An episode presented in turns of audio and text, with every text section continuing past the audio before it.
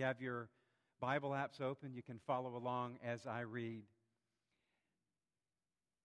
In the beginning was the Word, and the Word was with God, and the Word was God. Word meaning Jesus. Word, the translation of logos, the Greek for word. He was with God in the beginning. Through him, all things were made. Without him, nothing was made that has been made. In him was life, and that was the light of all mankind. The light shines in the darkness, and the darkness has not overcome it. Verse 10 He was in the world, and though the world was made through him, the world did not recognize him. And verse 14 The Word became flesh and bones, as you heard earlier, and made his dwelling among us. We have seen his glory, the glory of the one and only Son who came from the Father, full of grace and truth. This is the word of God for all of us today. Thanks be to God. If you're new to us, or maybe it's been a little while since you've attended HRBC, we've been in a series of messages this fall entitled Misconceptions of God. And we've been looking at some of the distorted ways that people view God. Often this might be because of negative experiences that people have perhaps had with the church or with uh, Christians over the years, or sometimes it's because of questions that they can't reconcile, uh, things that happen, bad things often that happen to good people, innocent people, and sometimes good things that happen to bad people. And we struggle with this image of God. Sometimes just because of a lack of understanding. Perhaps a person has not been exposed to the truths of Christianity or has not been in the church much. And so these uh, pictures of God come from a lack of understanding. One of the most common misunderstandings about God that we have and that we're dealing with today is that which says that we have to do something in order to obtain the favor of God, perhaps through worship or sacrifice or right living or all of the above.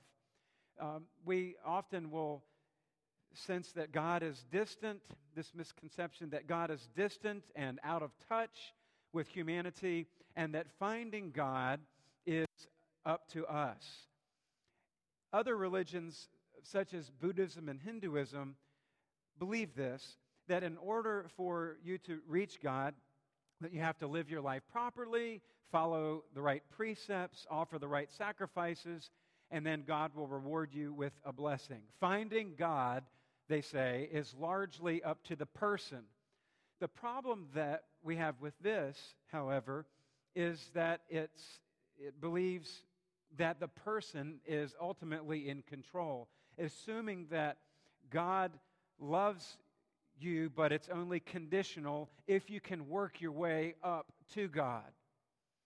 The people of Israel saw this all around them back in the days before Jesus. They would be journeying often to Jerusalem and they would look up at the hills and at the hilltops were pagan shrines where people worshiped the gods of Baal. Psalm 121 has this in the context as we read these words, as, as we seek to further unpack this um, understanding that many people have. Long before Christ, they were surrounded by paganism. And the psalmist affirms in Psalm 121 the one true God of Israel who gave help and hope to the people as they journeyed. Psalm 121 from the King James is what you'll hear in just a moment.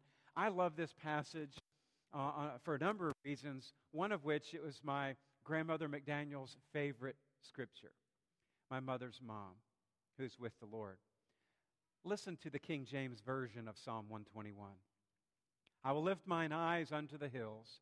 From whence cometh my help? My help cometh from the Lord, which made heaven and earth. He will not suffer thy foot to be moved. He that keepeth thee will not slumber. Behold, he that keepeth Israel shall neither slumber nor sleep. The Lord is thy keeper. The Lord is thy shade upon thy right hand. The sun shall not smite thee by day, nor the moon by night. The Lord shall preserve thee from all evil. He shall preserve thy soul. The Lord shall preserve thy going out and thy coming in from this time forth and even forevermore. Eugene Peterson, the author of the message version of the Bible, pastor and writer, tells us this with Psalm 121 in mind. During the time this psalm was written and sung, Palestine was overrun with popular pagan worship. Much of this religion was practiced on hilltops. Shrines were set up, groves of trees were planted, persons were lured to shrines to engage in acts of worship that would supposedly enhance the fertility of the land, make persons feel good, and protect them from evil. There were nostrums, protections, spells, and enhancements against all the perils of the road. This is the kind of thing that the Hebrews would have seen on the hills as they set out on a journey. But the person of faith would say, Help! Does my strength come from these mountains or hills? No, my strength comes from God who made heaven and earth and those mountains. A look to the hills brings disappointment. We, however, look at the one who made the hills, who made the heavens, who made the earths, who made the mountains. Our help comes from the Creator, not from the creation. The Creator is always awake, He will never doze nor sleep. Baal took long naps, and one of the jobs of the Baal priests was to wake him up. Our Creator God is always awake. He is the Lord over time. He is with you and me when we set out and when we return. Jesus gives us a picture of God that is different from any other religion.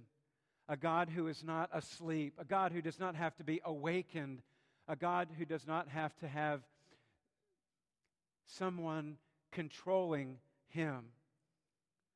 Jesus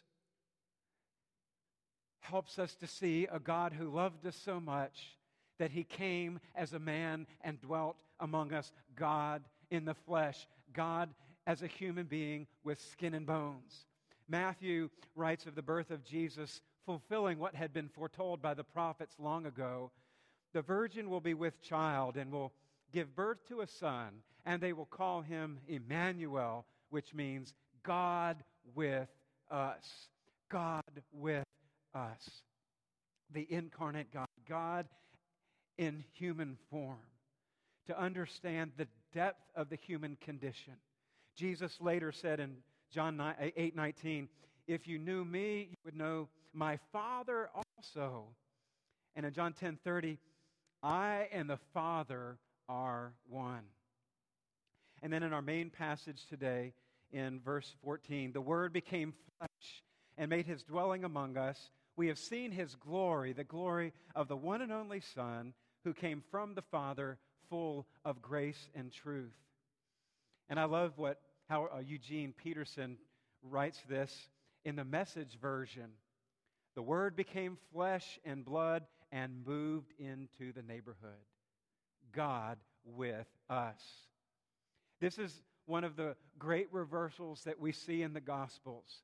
Jesus takes the, uh, the things that people would normally assume and flips them upside down and surprises us. God came down. Heaven came down and glory filled my soul. Sometimes we struggle with trying to explain this to others. Sometimes we struggle understanding it ourselves. And one of the great pictures that has helped me over the years is a simple ladder. Bill Hybels is the pastor of the Willow Creek Church out uh, in Chicago, Illinois. And he'll just take a piece of paper, maybe it's an easel board or even a napkin in a restaurant, and in talking with somebody over a cup of coffee, perhaps, will help them to, to see this understanding of God who loved us so much that he came to earth to identify with us and to communicate his love to us. And he says, Bill does, with uh, the ladder, uh, write the words uh, God up at the top. So write, write the word. And then he will say, Now you're probably familiar with Mother Teresa. Where, where do you think she would be on the ladder to God? If God is perfection, if that's God's standard and God is here, where would Mother Teresa be? And the average person would per, put her, you know, at least three quarters of the way up. Most all the time, says Bill Hybels. And then he would say, uh, do, do you know Billy Graham? Oh, sure. You know, he's one of the most well known preachers. And he'd say, Well, put Billy Graham on the ladder. And Billy Graham would be somewhere around Mother Teresa, often just a little below Mother Teresa. And then Bill would say, Well, you know, as a pastor, uh, you know, I'm, I'm just with the rest of my people. And sometimes uh, I'm middle of the road. Sometimes I slip farther down the bottom of the ladder. But I'll put myself at the middle of the road. And then he would invite the person to put their name on the ladder. Where are you? And there's always a gap between where the person is and where God is. And conventional wisdom says that we have to climb the ladder to attain God's love, to attain perfection, that we have to take those steps ourselves. But the incarnation says God climbed down to us. That God climbed down the back steps of heaven to be with us. God in the flesh. And we can say to people, we don't have to try to climb the ladder to God, perform acts of service or certain works or religious rituals or obligations or worship or sacrifice or giving or any of that because God came first to us. That's how much He loved us. It's a great way that we can articulate what God did in Jesus Christ. Which you heard Wendell read earlier. Jesus, who being in very nature God, did not consider equality with God something to be used to his own advantage. Rather, he made himself nothing, taking the very nature of a servant, being made in human likeness, and being found in the appearance as a man. He humbled himself, becoming obedient to death, even death on a cross. The Jesus narrative says we don't have to work our way up to God. God works his way to us. This is what we understand as the reconciling work of God. To reconcile means to bring together. How did God reconcile us to him? by his son's outstretched arms on the cross. How much did God love us? You might say, this much.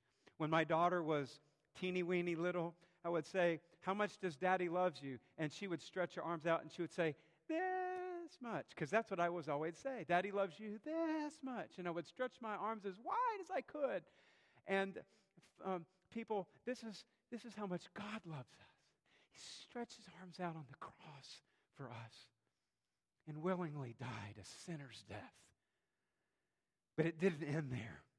It didn't end there. The incarnation, yes, God becoming human, willingly coming and entering into the depths of the human condition, experiencing crucifixion, death on a cruel Roman cross. But on the third day, the scriptures tell us that he rose from the grave and appeared to his followers, and over a period of days appeared to many, and then ascended to be with God and poured his Holy Spirit out on the believers and birthed the church that they could continue to be the hands and feet and the voice of God through the ends of the earth to reach them with his love.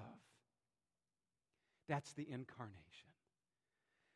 James Bryan Smith points out in summary God enters our world in the lowliest of conditions lives an utterly ordinary life for 30 years, experiences everything we experience, points the world to his Father, and in his teaching and in his life, and then willingly performs the ultimate sacrifice.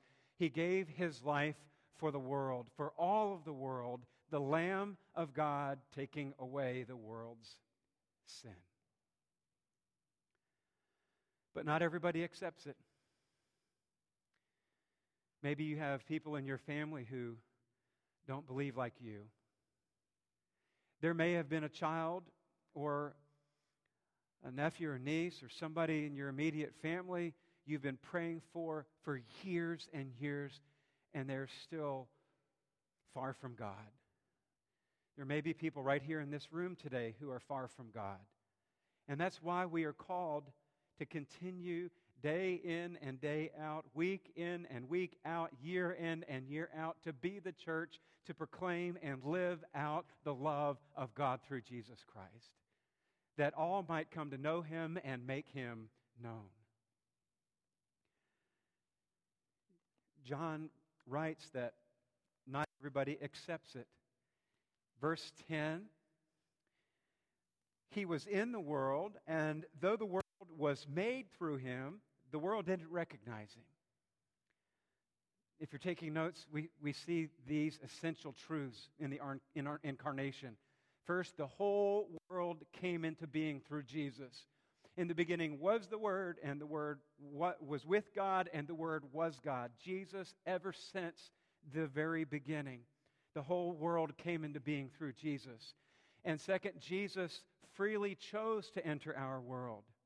He was in the world, He chose it. And third, the world did not know Him. He came to that which was His own. They didn't know Him. And fourth, Jesus' own people did not receive him or accept him. We see that in verses 10 and 11. For whatever reason, there are people who, who either don't understand or choose not to accept what he has done for us. And our ministry, our mission, is to communicate that good news to people and help them to understand the significance of what it meant for God in heaven to come in the form of a baby and to live and die for our sins and to be raised from the dead and to birth his church. It's hard for adults to understand sometimes. Could you imagine how difficult it is for children? Well, our kids here at Huguenot Road have been going through a study on Sunday mornings uh, focusing on some of the deeper truths of the Christian faith. And I'm really proud of them. Amanda has done a wonderful job helping to equip our teachers to train our kids. And I got an email from our third and fourth grade Sunday school teachers. And they asked me if I would come and answer some of the kids' questions. And I said, I'm happy to, happy to do that. So several weeks ago, during Sunday school, I went up to their class and one of the questions that they were struggling with was how could God be in heaven and in Jesus at the same time? And I listened to them and we talked and shared some scripture. And I'm telling you, you're um, doing a fabulous job leading our kids. So proud of them. And um, I got to a point to try to answer that question, and I remembered a story that I read first in a book by Max Lucado. And you may have also heard the story told by Paul Harvey. I grew up listening to Paul Harvey. My dad loved Paul Harvey, where he would say, and that's the rest of the story. Well, the story goes like this. One day there was a family lived out on a farm, and it was Christmas Eve, and the wife and family were going to Christmas Eve services at their church. It was the late evening service. And the father said, I'm going to stay here on the farm. I'm not going to church. I don't want to be around all those hypocrites. So his wife and family left home and journeyed to the church. And he went and sat beside the fireplace and would wait for them to return. Not long after his family left, it really started to snow bad. A significant winter storm rolls in. And then he started to hear these thuds on the dining room window, sort of like the sound of snowballs that are being thrown at the glass. He gets up and he goes to see what's going on, and it's not snowballs being thrown at the glass window, but rather it's a group of birds who are shivering cold, flying to the light that is shining out of the window, trying to get in. He tries to shoo them away from the glass to no avail. And he's really concerned because the birds were getting injured. So he put on his galoshes and his coat and bundled up and went out to see if he could shoo them away from the window so that they wouldn't be hurt and they wouldn't budge. They kept flying into the glass. So then he thought of the barn where they kept the pony, and he went over to the barn and opened both of the doors, turned on the light, and then went over to the birds to shoo them toward the barn. And that didn't work either. Finally, he thought, well, maybe if I get some food and scatter it along the snow, that they'll go into the barn. So he goes in the house and he gets some breadcrumbs, goes back outside, and he makes a trail of breadcrumbs from the where the birds were over to the barn. They didn't buy that either. Finally, he had a revelation. He said, If I could just become a bird, I could tell them to go in the barn. I could lead them to a safe place. If I could only become a bird and fly like a bird and talk like a bird, they would be okay. And this little story helped him to understand the truth of the love of God through Jesus Christ that his wife had been telling him all along. And he sunk to his knees in the snow and acknowledged his God.